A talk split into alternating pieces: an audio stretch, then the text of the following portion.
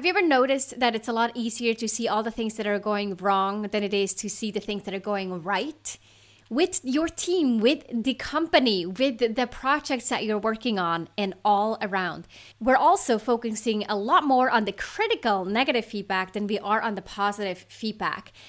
In this podcast episode, we're not only going to talk about why that is, but also why this negativity bias is so important for you to course correct in order to create a positive work environment and being an inspiring and admired leader to others. Here's the question How do you successfully transition into your first official leadership role, build the confidence and competence to lead your team effectively? And establish yourself as a respected and trusted leader across the organization? That's the question, and this show provides the answers. Welcome to the Manager Track podcast. I'm your host, Ramona Shaw, and I'm on a mission to create workplaces where work is not seen as a source of stress, but as a source of contribution, connection, and fulfillment. And this transition starts with developing a new generation of leaders. I'm a leadership coach, a mom of three, a coffee lover, and a travel enthusiast. Stick around because in this show, you'll learn how to think, communicate, and act to become a confident, high performing leader people love to work with. Let's go.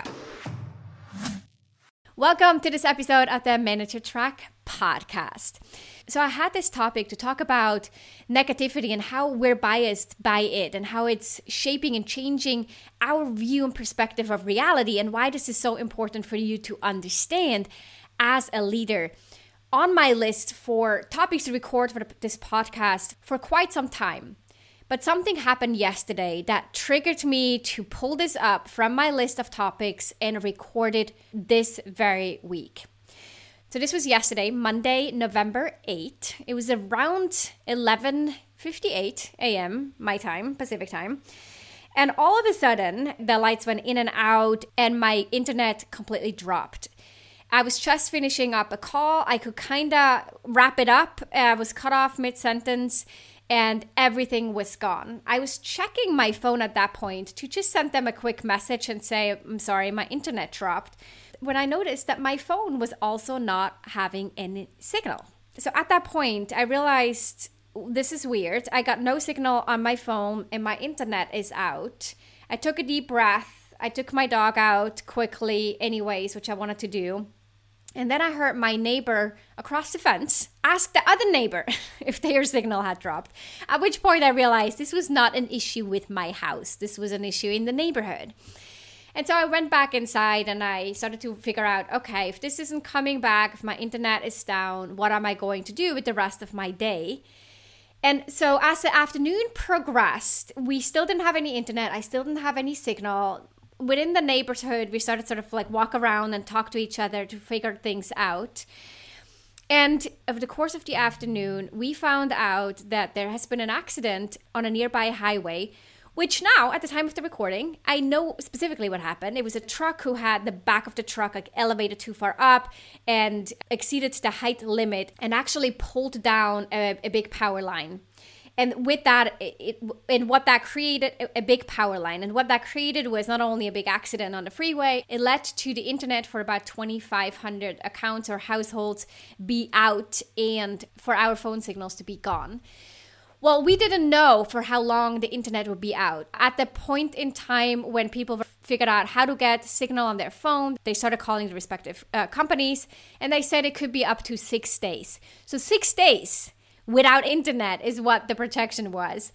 And so the news started coming in, and all I could think about in this moment was okay, let's focus on what the good thing is in this. Like, how can I use this time being completely off the grid, kinda, and offline? With all communication, how could I leverage this time for myself? What's positive in this happening? What's the learning moment here? And even to think about, well, if this were to happen again in the future, what would I want to have prepared for just in case? Such as what would be my go to plan to try to get signal with my provider? What would I do to alert schools and neighbors and so forth?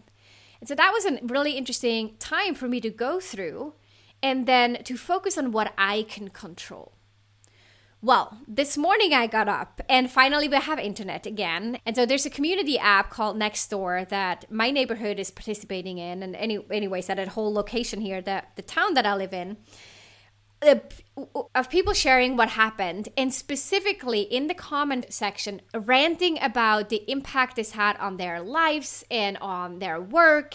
The negativity in the comments was overwhelming. Now, this was one incident. Uh, most people still had a house over their roof, they still had food, they actually still had electricity. But the internet and any signal on phones, for most people at least, was out and, and it seemed to have completely ruined their day. And so I got inspired to record this video today because in a leadership role, it's really important to learn to lead yourself first. You gotta lead your brains, like I like to say, before you lead your people. If something like this happens, an external event outside of your control, and you're completely losing it, frantically reacting and emotionally reacting in an untempered way, your impact on your team is greater than you might anticipate. And for sure, it's greater than when you were in an IC, in an individual contributor role.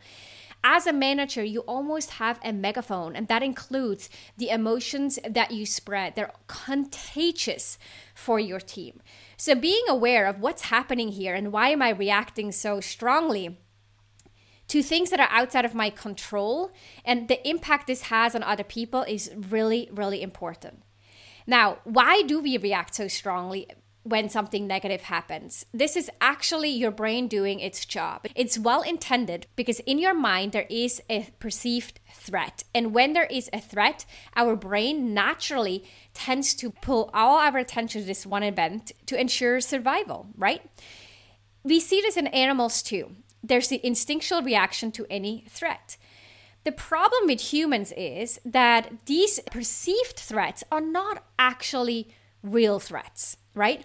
An email coming in from your boss is not actually a threat to your life, yet it can be perceived as such if that name or if that situation is triggering because you had a stressful experience in the past.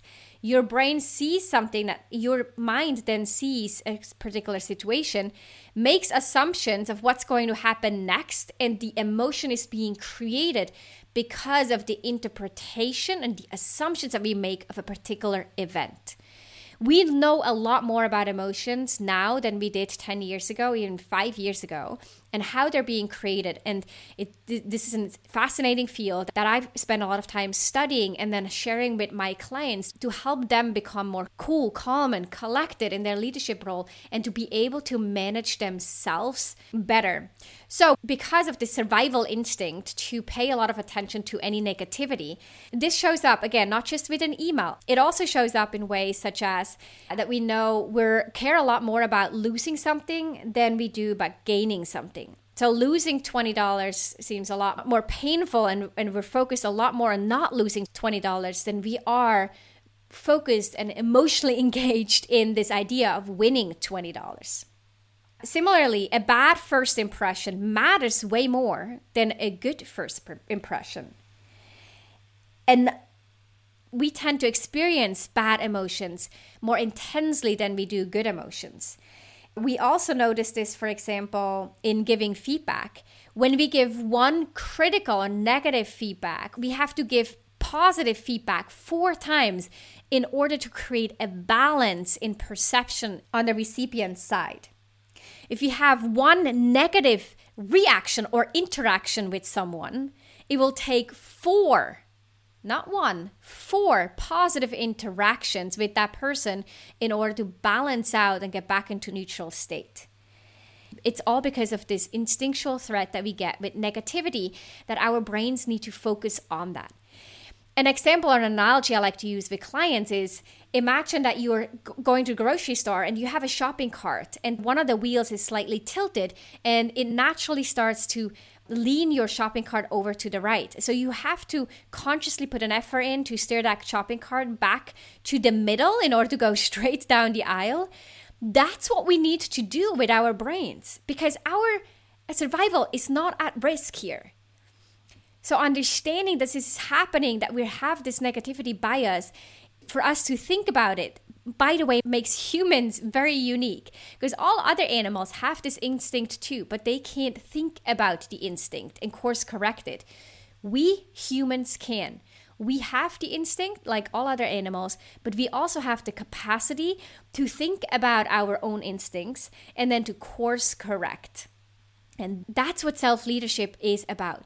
So step number 1 is to notice when are you paying way more attention to all the things that are going wrong if you look at your team members, every time they make a mistake, you for sure notice it. But every time they do something really well, are you paying equal attention and are you praising them for that as much as you give them critical feedback? Or even if it's just a judgment in your head, are you aware that every time you react to something with negatively charged emotions, that it will take four times to get that back into balance? Are you aware that your negative emotions and maybe the way that you show being stressed or being concerned or being worried actually is contagious on others and makes them more stressed as well?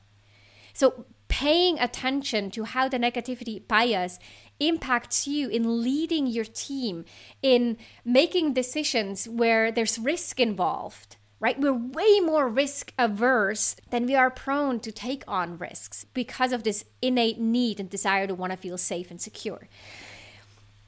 And then the second step is to actively course correct, to steer that shopping cart back to the center by contemplating, specifically thinking about the positive things, by looking at what's going well versus what's going wrong, consciously asking yourself these questions. I like to do this in my daily self reflection at the end of the day, not just what went wrong, but also what went well. So, step number one, building awareness. Step number two, actively and continuously course correct the negativity bias. And as a new manager, this is more important than ever before. Now, if you notice that you have a hard time sort of containing your emotions, staying cool, calm, and collected, and you want to learn how to react react less to others, not just in your behaviors, but also in terms of your mental reaction, the dialogue that's going on in your head, how it might distract you from your work because you notice you're spiraling out and you're creating worry or self-doubt or frustration and anger and it's getting you off track. And you want to learn how to remain focused in a healthy place where your rational brain is in charge and you're not emotionally driven and you are the CEO of your brain, then let's talk. This is a big part of the work that I do with the leaders that I coach in my programs and in private coaching. I'll drop the link down below to schedule a call, or you can head on over to ramonashaw.com forward slash apply. We can jump on a call, talk it through, look at what will be needed for you to get to that place, and you'll leave the call with greater clarity on what is in the way and how to get to a place where you're in control and leading yourself really well, which will directly correlate in how well you lead your team. If that's you, I'd love to speak with you. Otherwise, I'll see you next week in another episode of the Manager Track podcast. Thank you for listening. If you love this show, then you love even more my free training for new managers. If you haven't watched this training yet, then I'll strongly encourage you to sign up at ramonashaw.com forward slash masterclass. You'll discover the key shifts you'll need to make as a new manager and the number one most common mistake to avoid. Plus, you'll walk away with actionable tips that you can apply in your role right away. Go to ramonashaw.com forward slash masterclass to sign up.